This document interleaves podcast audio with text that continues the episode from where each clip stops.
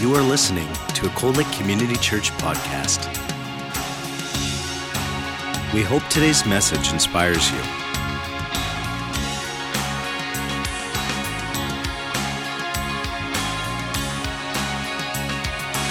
Cold Lake Community Church, a place where families connect.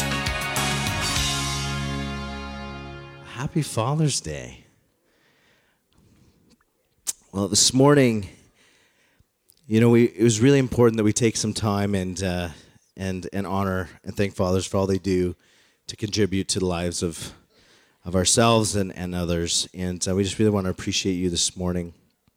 And uh, I know for myself, I've learned so much more about God's love and understanding the father heart of God from being a father myself. And it's, it's really interesting how I feel like as I move along, I've only been a father for three years. But since I've been a father, I feel like I grow to understand my own father better. Some of the things that he went through, some of the ways that he contributed to my life, and some of the decisions that he even sometimes made and that maybe I didn't understand at the time of being a young person. But you know, God has blessed me so much and shown me how having children and being a father, God shapes us and transforms us men into completely different people. And you know what? There's there's stats that support that when you get married and you have kids, that you're a better man. One way I know is your insurance rates go down. I don't know if any of you noticed that. Did, did any of you get married or, or have a kid and all of a sudden your insurance, your car premiums went down? After I got married, my car premiums were cheaper for Ria and I on one policy than me alone. And I increased our policy from 1 million to 2 million liability in the same month. I don't know how it works, but it does. And so a woman, I guess, makes you drive better. And a woman makes life better. So imagine how much more kids make life better. It's an amazing thing. It's beautiful. But, uh, you know, God has blessed me to be a father of two. And um, being a father just makes life better. Having someone to come home to and, and love selflessly makes life better. And it's changed me. It's made me a better man, a better husband, a friend, and I know that God is using my children to help craft me to be a better pastor. And uh, this morning, I believe that God is calling all of us, not just the men in the room, but women as well, to share his love, to be people that are marked by his love, people that, that live differently and love differently than the way the world loves. We're meant to live lives that are fully embraced, where we have fully embraced identities as sons and daughters of God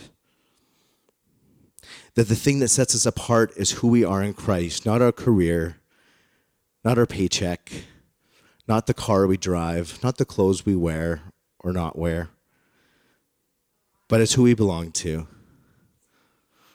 And, um, you know, I believe that God is calling us, His people here in Cold Lake, to live by His Spirit, to know and love God with all our heart, and to love others as we love ourselves.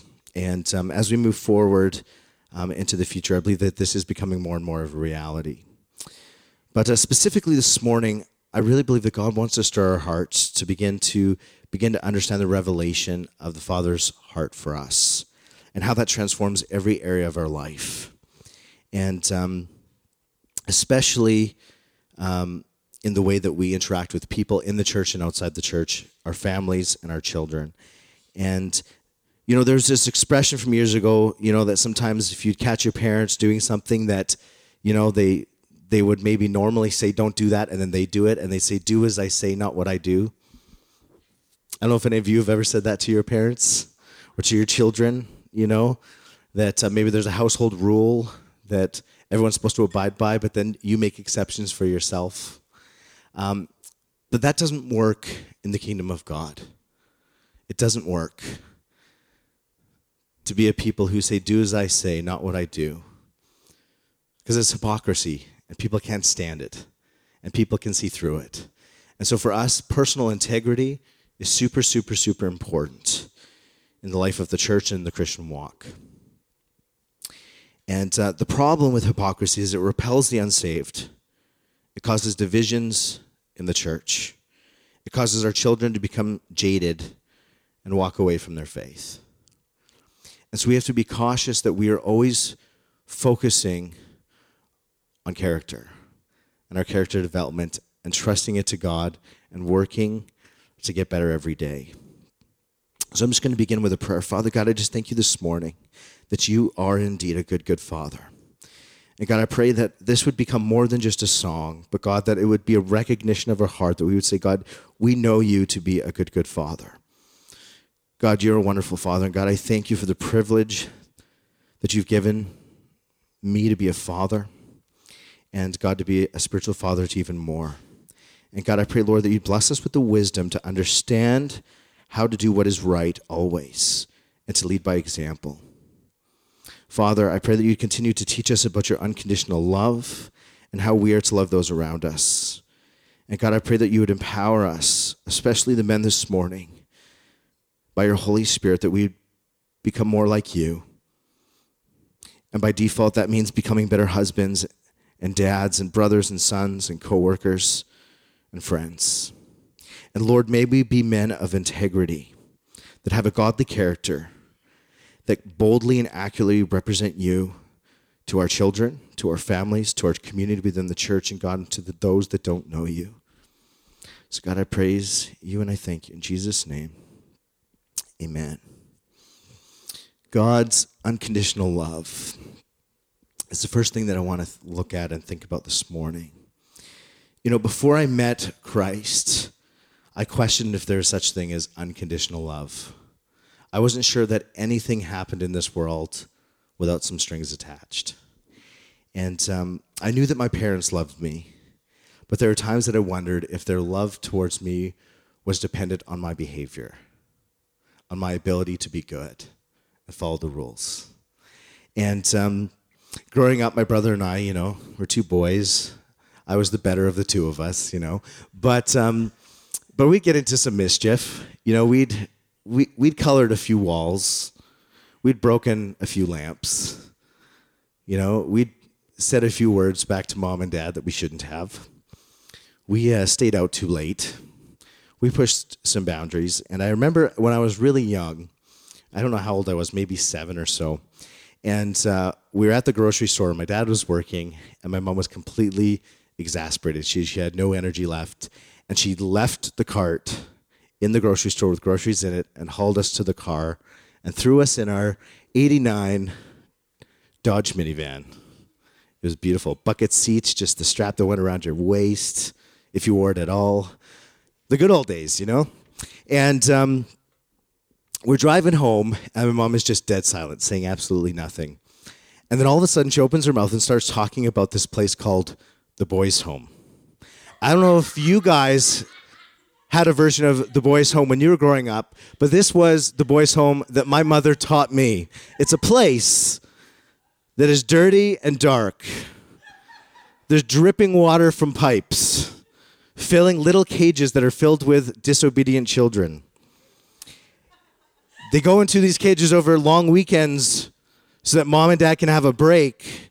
And once they've learned to behave, they let them out after only being fed water and bread all weekend. And so we are just sitting there laughing. We're like, Mom, there's no such a place. And then my mom points out the window at this little brown brick building that has this huge fence, chain link fence with barbed wire all the way around it. My mom says, You don't believe me? Look, right there is the boys' home. And if you guys don't behave, don't behave, I'm going to pull in there and drop you guys off for the weekend. And we're just like, all of a sudden, the fear of God just gripped us. We're like, this is a real place. Oh my goodness. And we're freaking out. And it was really scary. And we began to behave ourselves. And uh, but it was always kind of after that it became this lingering threat that when mom would get exhausted, she said, "Do I need to take you to the boys' home?" We'd be like, "No, no, no, no, mom. We don't need to go to the boys' home."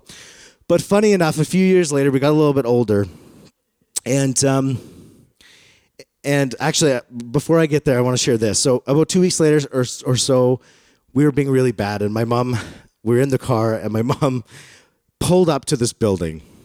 And we're just like, no, mom, no, mom, we don't want to go. And she opens the sliding door and she starts pulling us out, and we're holding onto the onto onto the onto the couches and holding onto everything to like, and are like, she's trying to drag us out of the vehicle. We're screaming, we're like, no, mom, anything. And it may be the first time I ever cried out to God. Actually, it was it was that traumatic.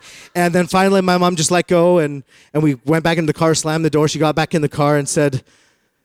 Ah, They kept driving, drove, drove us home, and but funny enough, that was that was the threat that really was the clincher that really sealed the deal that that made us uh, begin to behave ourselves. But funny enough, a couple years later, I was a little bit older, and we're driving down that road, and I look up and I see a little sign on that building. It didn't say the boys' home, by the way.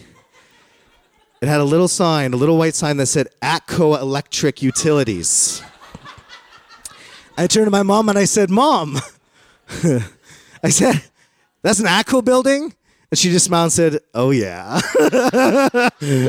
but, um, you know, sometimes when we're kids, you know, the things we do to our poor parents, the things we put our parents through, and uh, the ways that they try to hone us in and bring correction to our life.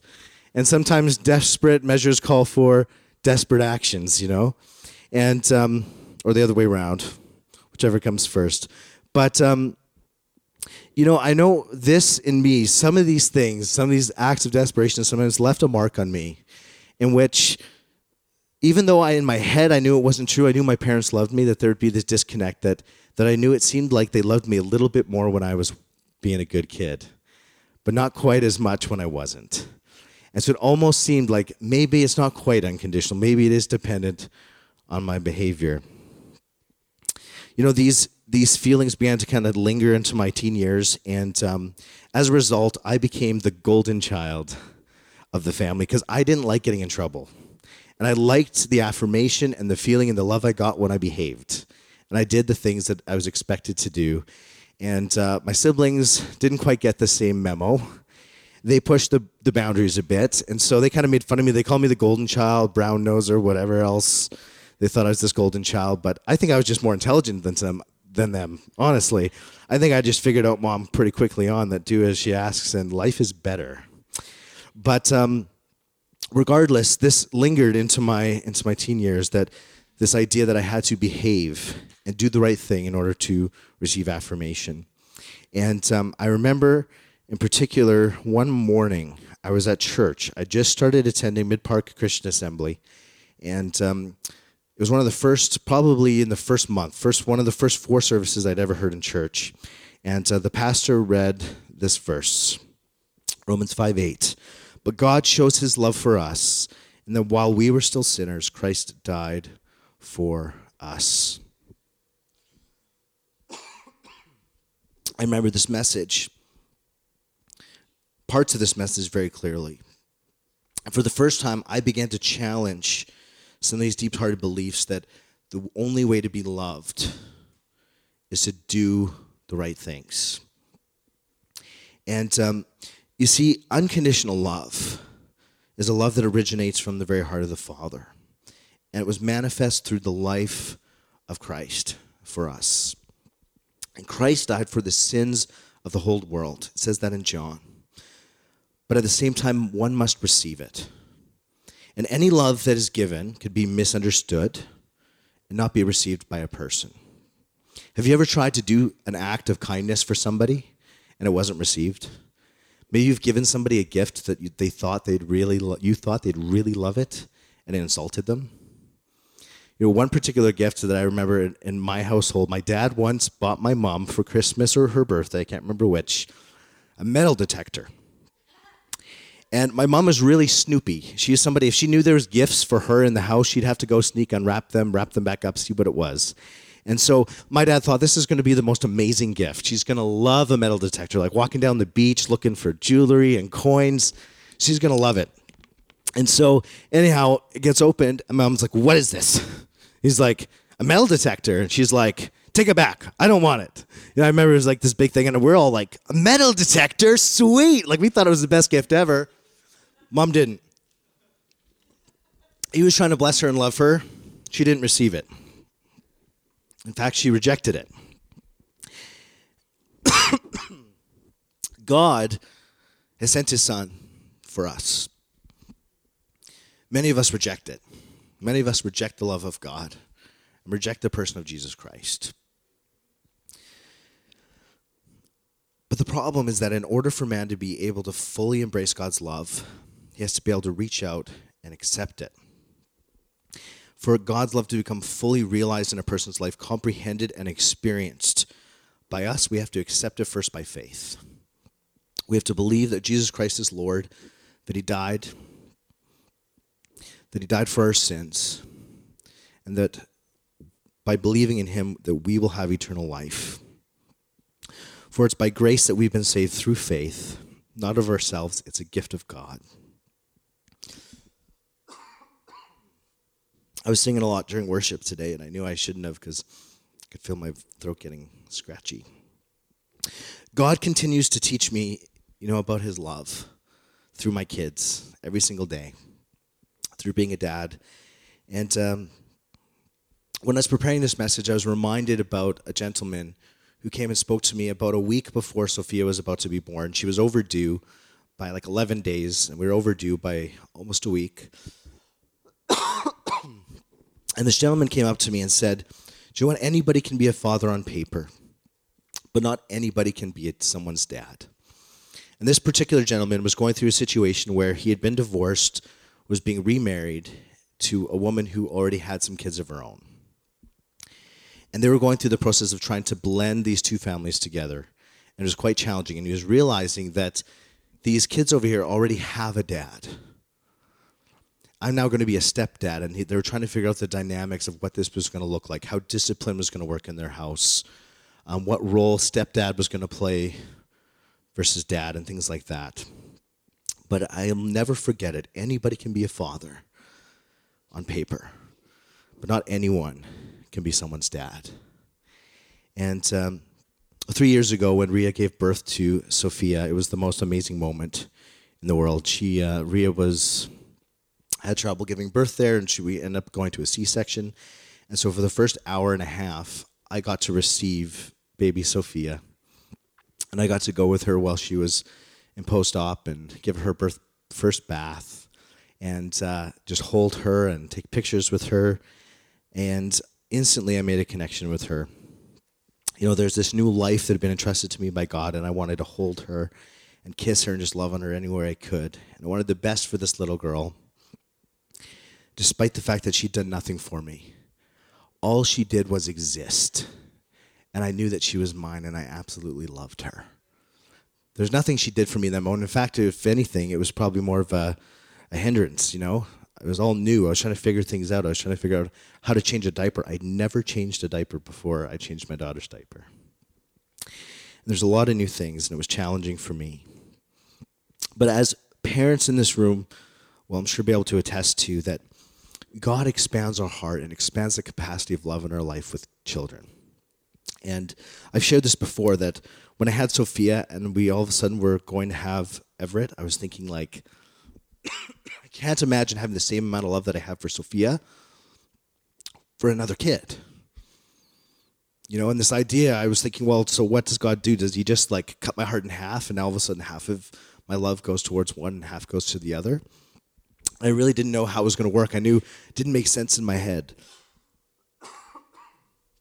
And uh, anyhow, that's not how it works. It's like this new kid comes into our life, this little baby boy Everett and it's just like the Grinch who stole Christmas. Your heart just gets bigger. God increases the capacity and the dimensions of our heart to be able to love, to love another human being with the same intensity and the same, same kind of love that you had for your first child. Our love tank doesn't get full after one. And um, God just continually begins to expand and grow love in our life. And um, because the love of the fathers and mothers have for their kids originates from the Heavenly Father first, is extended to us um, by God from heaven itself, that is not something that um, that we have to muster up on our own. It's something that God has given us. But you know, beyond the biological aspect, that we are there's kind of two aspects of God's love for us. One is this aspect where we are His, we're His creation And just like when we have our biological children, we, we love our children. There's this connection that's grown.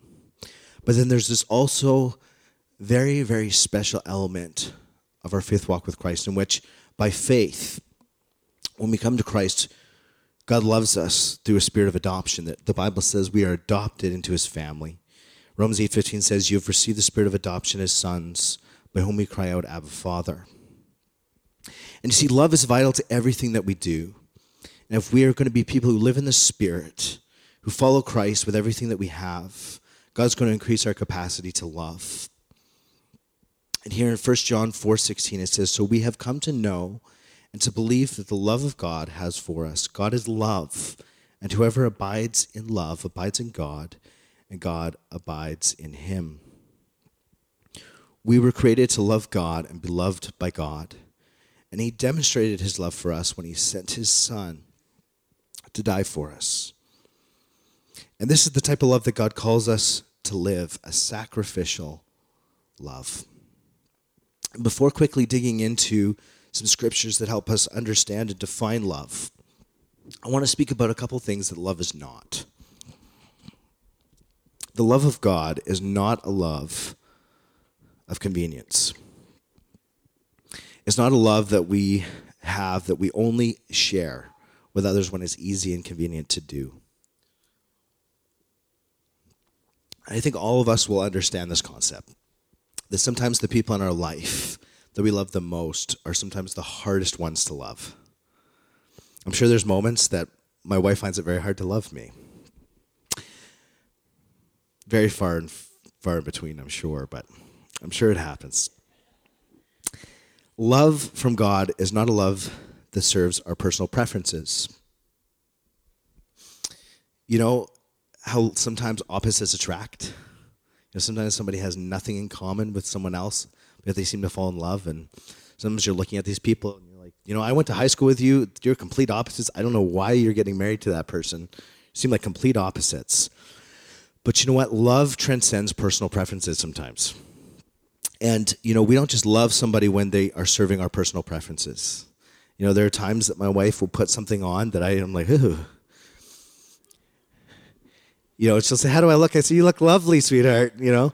But it's like, I don't just love her any less because I don't like the way the jeans fit her or something. But I've been trying to strike this balance of being honest without breaking her heart at the same time. If someone's figured, if there's a man in here that has some wisdom on that, how to be honest about things, but at the same time, um, not ruin a woman's self esteem in the process. I'd love to hear about how you deal with that challenge. Thank you, Adam. I know I am in the hot seat, and you know what? It's I was expecting you to say "Don't sweat it" or something, but I won't.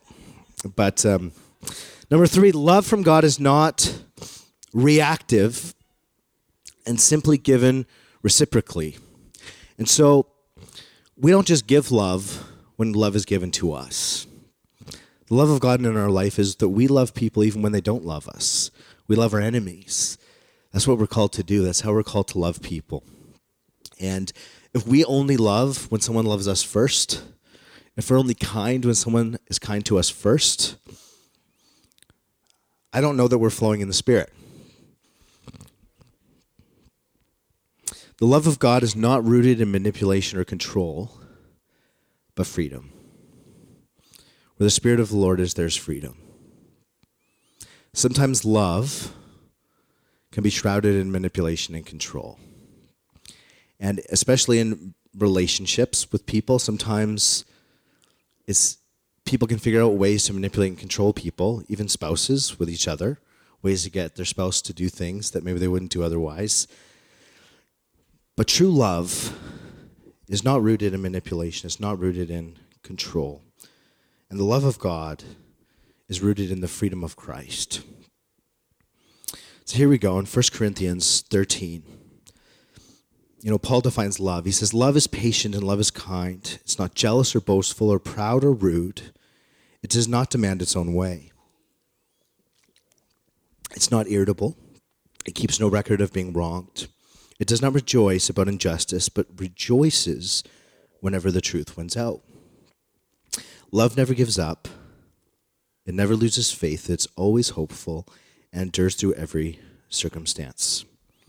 What's interesting about this list, 1 Corinthians 13, 4 to 7, is the context in which it falls. Often we'll see these scriptures at a wedding, or we'll see them on a Valentine's Day card. But that's not really the context that these scriptures were written in. The verse immediately prior, the verses in chapter 12, are talking about spiritual gifts. They're talking about the manifestation of the gifts in people's lives and in the church.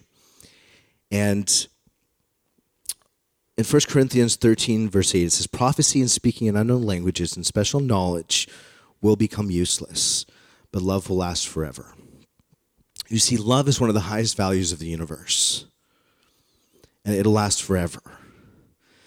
But some of the giftings that God has given us to advance his kingdom here on earth for this season, for the end times, they won't be required in the future in, in heaven. And so, some of these things that we have here on earth with the spiritual gifts are amazing things. God has given it to us. But if you look at 1 Corinthians, you see the first 11 chapters are primarily Paul dealing with some correction, talking about fruit and character. And so, fruit of the Spirit is vital in our Christian walk. And the more that we operate out of spiritual giftings, the more we need the fruit of the Spirit the more we need the personal character to align with our giftings. And sometimes what happens is if it gets a little out of whack, if our gifting begins to precede our character, things can creep in there that aren't always right. And so we have to remember the character is really, really important. And I know, I know when I sat down with Hayward and we were talking about me coming on here at the church, and I know one of his one of our conversations basically went like this, you know, that character is something that can't be developed. You know, I can I can develop you in, in, in competency. I can help teach you what I know about pastoring a church. I can teach you some scriptural things. Give you what I know, but I can't teach you character. That's something that God has to develop in your life. And so part of this process for me is a process of character development. And it's a process that all of us go through as Christians. But sometimes if we get unbalanced and we focus more on on gifts before our character and the fruit of the spirit in our life, things can get a little wonky. And so we got to remember that that it's that it, there's a balance there. Um, you see, a couple questions that I had for this message this morning is this: Is love a defining characteristic of your life? Do people know you by your love for other people? And as the scripture says, may we abide in love, for whoever abides in love abides in God, and God abides in him. Lead by example. You know, as I I recently read a book on leadership, and it said true leaders don't just create followers, but they create more leaders. And um, leadership is, is, is such a tricky thing, you know, because we're all about followers today. You know, we're all about social media and Facebook, and we're about followers, and it's all about following people. You know, but ultimately in the Christian life, it's about discipleship. The call and the mission that God gave to the church was to make disciples. And making disciples means developing leaders, spiritual leaders. And we see this evident evidently in the ministry of Christ in the Gospels. He said, Follow me, and I will make you fishers of men. He didn't say, Follow me, and I'll make you codependent for the rest of your life to the point that you can't do anything without me. There, in the present, I'm going to give you my spirit later so that even when you don't see me with your natural eyes, the Spirit's going to develop you into a mighty man of God so that you will be able to move my kingdom forward to the end times. And it wasn't about his physical presence there is about what he was doing in their life and how he was developing them. And it was less about what they did, it was more about who they were becoming. Because the, their actions, the disciples of the action, the, the disciples' actions, stem from who they are and who God's developed them to be, and the fruit of the Spirit that's being developed in their life. And the fruit of the Spirit is what God wants to develop in our life. And I truly believe this that God cares more about who He's creating us to be and how He's conforming us to His image and about our character than He does about what we are currently doing right now for the kingdom of God, what we are doing in the church. That there's that old saying that we're not human doings, we're human beings. Well, it's the same in the spirit. We need to be people who who are people of character, people who know God, people who who live in his presence. You know, as fathers, specifically, we have a responsibility of discipling our children. As hugely important. We are our main discipler for our kids, mom and dad. And one way that we can do this is with our actions. And it's with kids seeing their dads living for Jesus, seeing their dads reading the Word of God, seeing their dads when life gets tough, getting on their knees, talking to God and consulting God about what to do next. And it's hard if, if all your kids see if your spiritual walk is Sunday morning, there's a good chance they won't be sitting in here by the time they graduate high school. A very good chance. If your spiritual walk is a place to attend on Sunday mornings, I'm sure they'll find some place better in their eyes. And so, what we do and how we lead by example will be key to our children because they see everything. You know how when you have little kids and they even hear the things you didn't think or want them to hear about, and all of a sudden they say something and you're caught off guard? You're like, where did that come from? And then you realize it came from me. they pick up on the things that we don't want them to pick up on. The things in our life that are the deficiency of our lives that might seem small to us, but to kids, they're magnified. They see it all. And we have to be careful. We have to look at our heart. And we need to be people who lead by example, not people that's, you know, that say, do as I say, not what I do, but be doers of the word and study students of the word and people who actively live out our faith in a practical way every single day. We're meant to lead by example. That's what discipleship is. It's a spiritual apprenticeship. And any of you that are tradespeople will know that that an apprenticeship, you start working with someone, you start seeing how they do things, you work alongside them. It's done through relationship. It's not done through a book. If if you are a carpenter and the person that's apprenticing you just gave you a book and left you for three years and didn't show you how to frame a house, how to do any joining of, of wood ends, how to do anything, you're probably not going to be a very good carpenter at the end of those three or four years.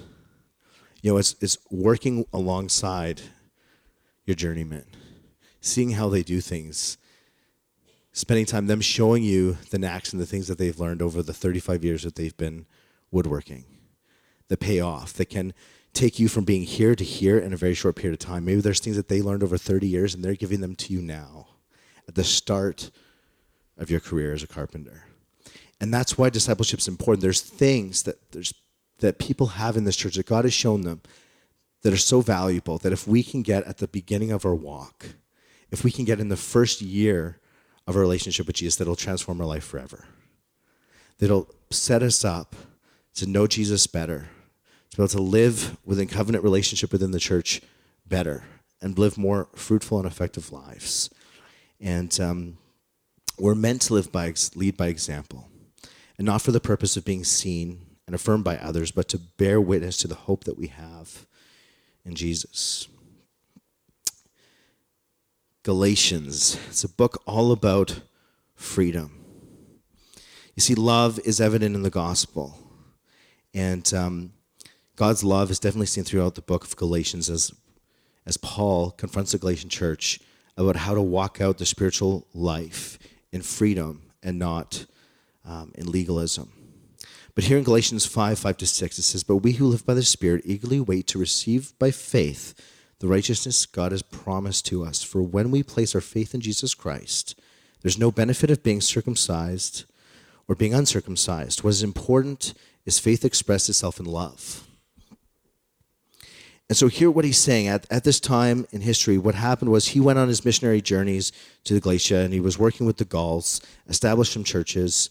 And in the time that he'd been gone, some Jews and Jewish Christian believers had, had come up and said, John, if you really want to be a Christian, not only do you need to have faith in Jesus, but you also have to do the things of the Mosaic law. You have to do the things um, that God called the Jews to do through Moses. And so it was this new gospel, a modified gospel, in which it was faith plus X, Y, and Z works means salvation. And so Paul adamantly refutes this, and he writes this scathing letter back to the Galatian churches. And um, it's interesting that, the Galat- that Galatians is sometimes referred to as the Christian Magna Carta. It's, it's a letter of freedom. And um, it's, it's about not missing the point of the gospel. That the gospel is about faith in Jesus Christ, and these other things are the result of a life lived by the Spirit of God, that God transforms us into his likeness. That's not about doing X, Y, and Z. It's that once we know Jesus and we're led by the Spirit, we'll want to do X, Y, and Z. It's not that we have to do those things to earn salvation. It's not that we do X, Y, and Z because we want people to know how good Christians we are.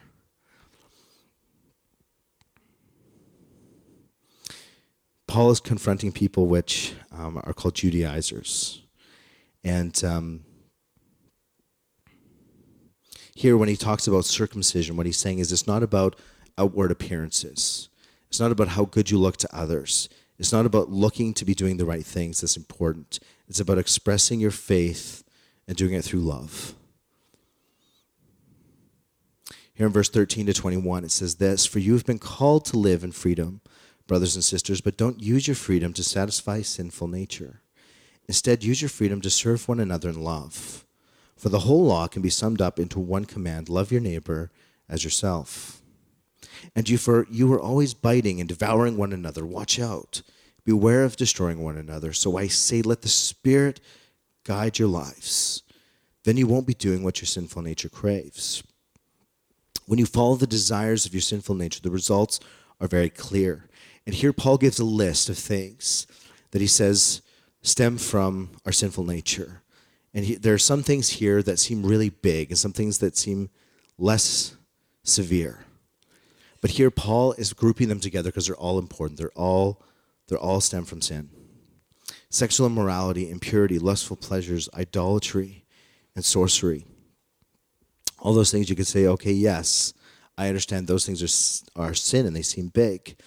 But the second part of the list here, some of these things don't seem so bad hostility, quarreling, jealousy, outbursts of anger, selfish ambition, dissension, division, envy, drunkenness, wild parties, and other sins like these.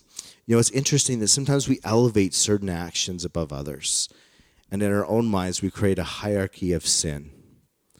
As if someone who is living a very outward sin somehow, it's like that's really bad.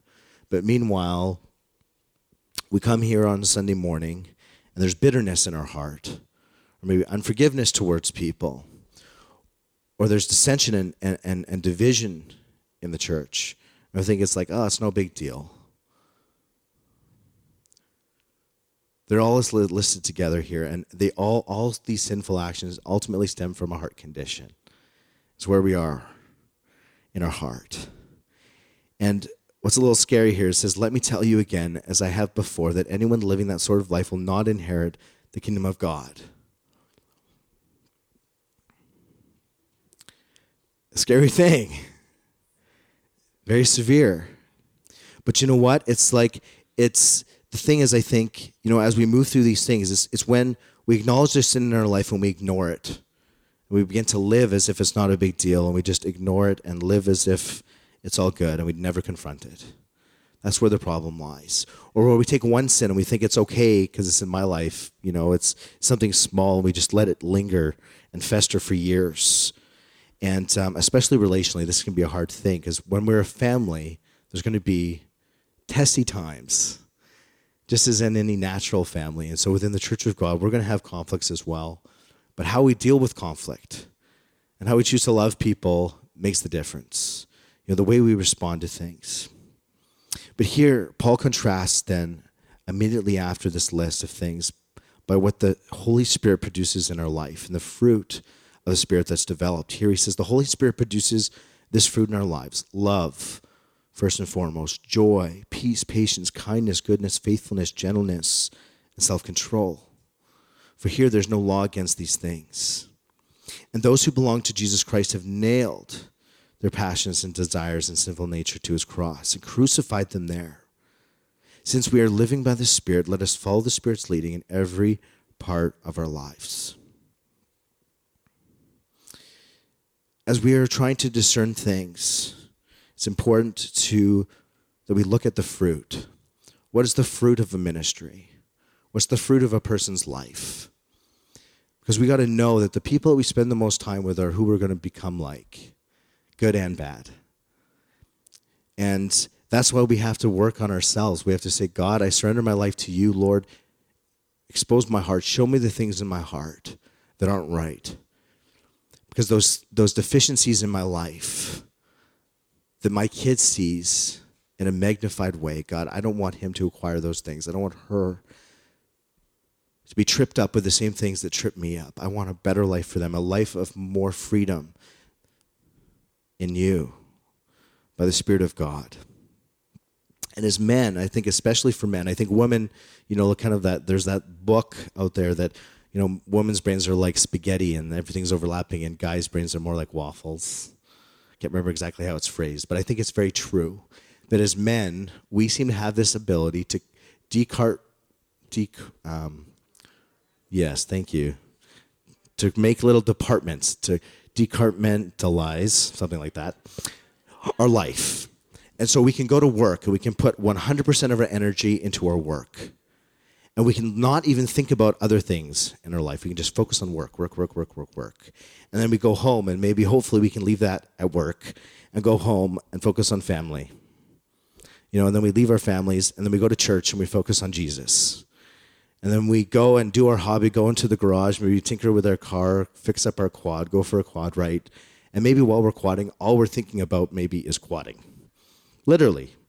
Like maybe there's whole chaos happening in our life. Maybe in that moment, all we're actually thinking about is quadding and the wind going through our hair if you have any left. And um, whereas women, on the other hand, maybe don't have the ability to decompartmentalize in the same way that everything is always crisscrossing. So they're eating supper, but they're thinking about everything else that corresponds throughout the day, and they're thinking about the thing that you said last night before you went to bed. They kind of t- peter off, but she didn't say anything because she didn't want an argument right before bed. You know, whereas maybe you know men don't think the same way, and so but for men we can't decompartmentalize. There we go, nailed it. Um, decompartmentalize our spiritual life from everything else. I think it's healthy to decompartmentalize your work life from your family life, but Jesus has to be Lord of all our life. Our spiritual life is not like these other elements. Jesus has to be part of every part. If He's truly Lord of our life, He's Lord of our career, He's Lord of our finance, He's Lord of our family, and how we steward what He's given us, including our children. And let's work well for the glory of God. Let's have fun well for the glory of God. Let's raise our families and do family time well. But let's make sure that God is part of all of it. Amen. As we move forward, that's living life in the Spirit, having God integrated into every part of our life. You've been taught by the Holy Spirit from childhood, it says here in 2 Timothy 3:15. And they have given you the wisdom to receive the salvation that comes by trusting in Christ Jesus. All scripture is inspired by God and is useful to teach us what is true and make us realize what is wrong in our lives. It corrects us when we are wrong and teaches us to do what is right. God uses it to prepare and equip his people to do every good work. You see, the Word of God is important. We can't grow, we can't learn to walk in discernment if we don't know the Word of God. And there's a lot of crazy, fun things that God is doing right now, but we always have to come back to the Word of God and make it a central part of our life. And uh, for us to be prepared and equipped for every good work, we have to know His Word. We have to be grounded in His Word so that we don't go off um, and do something that is well intentioned but not scriptural. Um, here, the Passion Translation, it's basically a paraphrase Bible similar to the, to the message, puts the scripture this way It says, Remember what you were taught from your childhood, from the holy scrolls, from which can impart to you wisdom to experience everlasting life through the faith in Jesus, the Anointed One. Every scripture has been written by the Holy Spirit, the breath of God. It will empower you by its instruction and correction, giving you strength to take the right direction and lead you deeper into the path of godliness. There you will be God's servant, fully mature, perfectly prepared to fulfill any assignment God gives you. Maturity is important, and it's something that happens over time. And it's something that happens as God begins to develop the fruit of the Spirit in our life. And so, as fathers and as mothers, and as people who will be people who are fishers of men, who are disciplers of people, because that's who God called us to be, our objective is to love. It's to love people, even difficult people, even people that beg for rejection.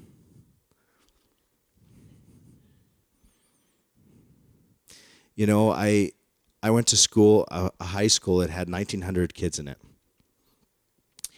and you know, and there was a group of kids that shortly after grade nine, they dressed normally, were kind of part of normal youth culture, and all of a sudden they got really dark. We're listening to really dark rock music, and they dyed their hair all black, and they wore eyeliner, and they re- kind of went through this stage where they were like before the summer, they're just like their normal show, and then ne- after the next summer, there's just like this heaviness in their life, and they gave off this impression that I don't want anyone to talk to me, don't touch me, I'm too cool for school. They're giving off this I'm rejected and I know it, and I'm just going to bask in it. But what was interesting though is that I got to know some of them when I got after I got saved. Because there was this kid in our youth group who dressed like that, talked like that, and he was actually part of our worship team. But he loved Jesus, but he was like, but he was part of kind of that subculture, and he had a group of friends that were all crazy in love with Jesus, and and so at school I was a little bit intimidated by them, to be honest. Like I'd avoid them in certain hallways.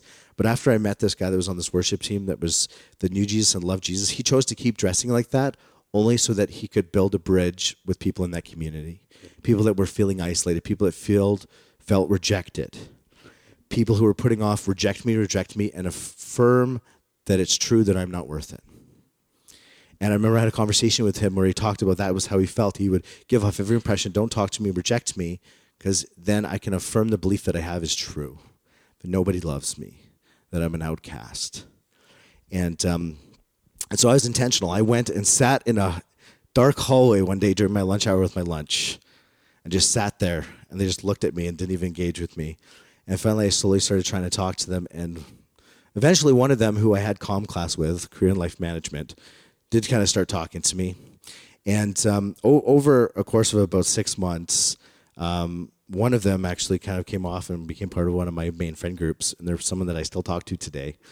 But sometimes people are difficult to love and sometimes people are crying out almost giving you the impression they don't want love they don't want you to come near them. But you know what? Evangelism this is what holds people back from sharing their faith is when they think that it's too hard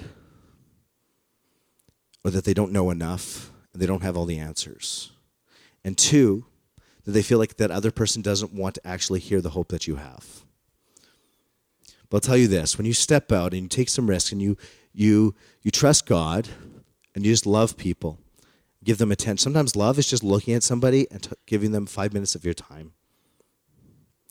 The walls will begin to come down. And God wants to reach those people as much as he reached you. And just as he drew you in by his love to the foot of the cross, he wants to do that for, for hurting people that are giving off every impression that they don't want your help. It doesn't mean you force your way into their life, but it means you love them. And it doesn't mean that you just shut them out. But sometimes it takes some intention and some emotional strength and preparation to be able to love somebody that is that deep in pity and lack of self esteem sometimes to be able to really be able to help those people. But God is calling us to the brokenhearted. God is calling us to those who are broken because all of us were broken. And we know that the only glue that's holding us together is that of the Holy Spirit, restoring us and maintaining us. And every time we screw up and get a little bit more broken, God picks us back up and restores us back into wholeness through Him by His Holy Spirit. And it's a beautiful thing, living life with Jesus. And so, us as fathers, as mothers, are called to be the primary disciples of our children. Our family is first. But this won't happen if we fail to preach the cross and we fail to take up the cross and live it out and live our faith in front of our kids. It's not something that a Friday night youth group and a Sunday morning is going to do for you. If you're not living it out, your kids are going to see that. And um, there's a good chance they won't either. So don't allow your faith journey or the gospel to become more about you than it is about Jesus. And um, I'm going to close here with this that the righteous man walks in his integrity, and his children are blessed after him. Proverbs 27. It's the scripture that's on your pop bottle there. And um, here this morning, I'm just going to say this Let's leave a legacy for our kids. Let's leave a godly legacy for our children.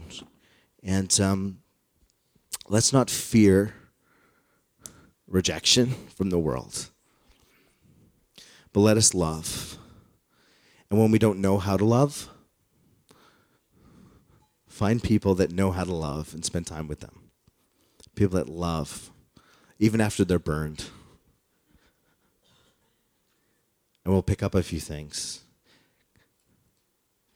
And it's not because of them and their ability to be able to live a life in which they bear the fruit of the Spirit because of their own ability. It's because God is developing work in their life because they've built intimacy with God through reading His Word, through spending time in His presence. And um, so I just want to close with a prayer for legacy that we would be godly parents, that we would be a church that does not forsake the pursuit of righteousness, that we would be a people who focus on character and fruit development. And that as we move out in the gifts of the Spirit and doing what God has called us to do, that we always go back as at our heart motivation of why we do what we do. And is it rooted in what? In the fruit of the Spirit? Or is it rooted in something else? that we always go back and say, God, what's my heart motivation here? Am I doing it to be seen? Or am I doing it to make the God who's unseen seen?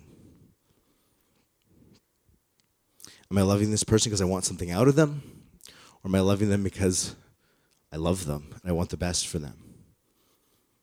Am I loving them because I, I want something from them? Or am I loving them just because God has just compelled me to love? And I want to be obedient to the God of love, the God who is love. Because if love abides in me, then he abides in me. So, God, I thank you, Lord, for fathers. God, I thank you, Lord, for the mantle you've given to them. Lord, I thank you that they are priests of their home. And God, I pray, Lord, that we would be led by you. Lord, that we'd know you. Lord, that we wouldn't separate you from every area of our life, God, and just make you about Sundays or make you about just that podcast in our vehicle as we drive to work or or we listen to on our morning run.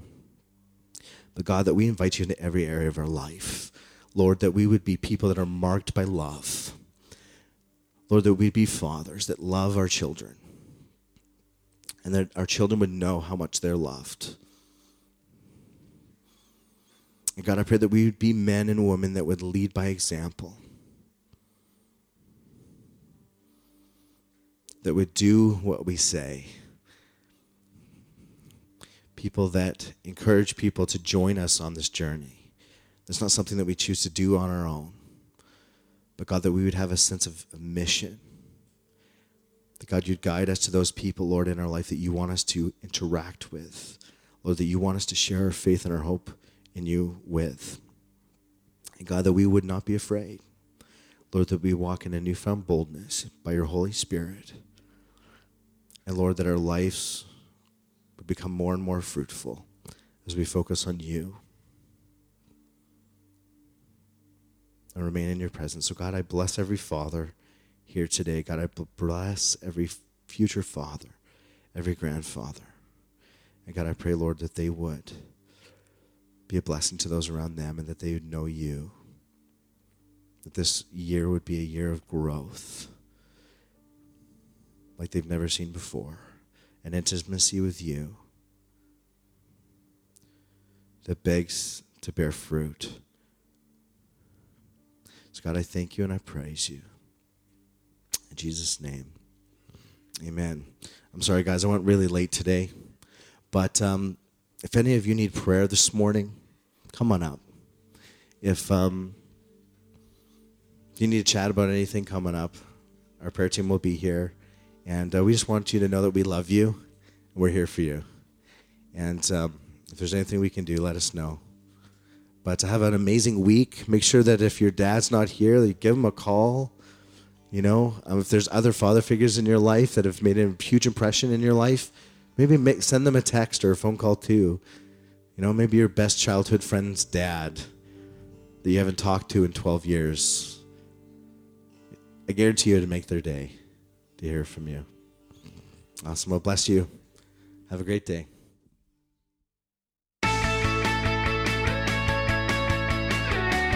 You have been listening to a Cold Lake Community Church podcast. We hope that you've been blessed by this teaching from Cold Lake Community Church. Thank you for your continued support of this ministry. Cold Lake Community Church, place where families connect.